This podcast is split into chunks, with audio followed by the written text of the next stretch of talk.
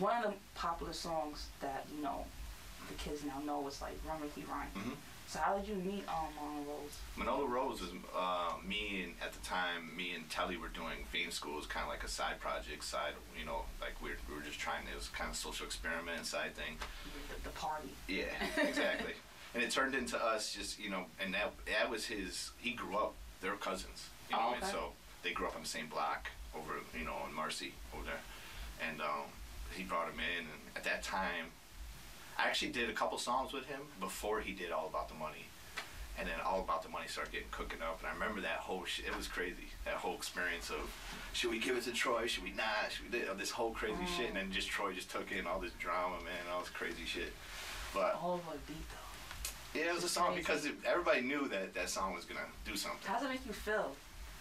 When like it's like Well, that I didn't do that. One. Oh, okay, You know, okay. Rufio did that one, but I, that's when he brought him in. He was like, basically, or like, yo, we need more songs.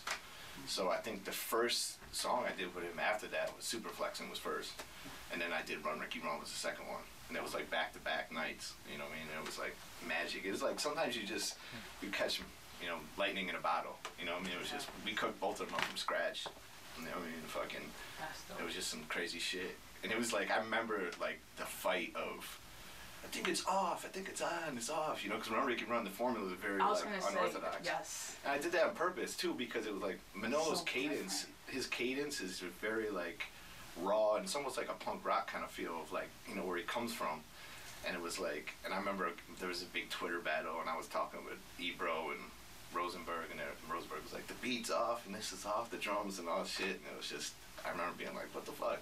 It's fucking cool, man. Who cares? No, you know what I mean? Like, No, when I first heard it, honestly, I was like, I wasn't like the beats off. I'm like, it's just so different. Exactly. when you hear it again, it's good. Then when you hear it loud, you're like, Yeah. yeah, I like And this. it turns out, like, yeah, and live, we were like, I remember that summer, like, we was fucking setting the city on fire, man. Like, we performed, we had the, the whole fucking squad came out, and it was just when Run Ricky Run came, it was like, it was Yeah.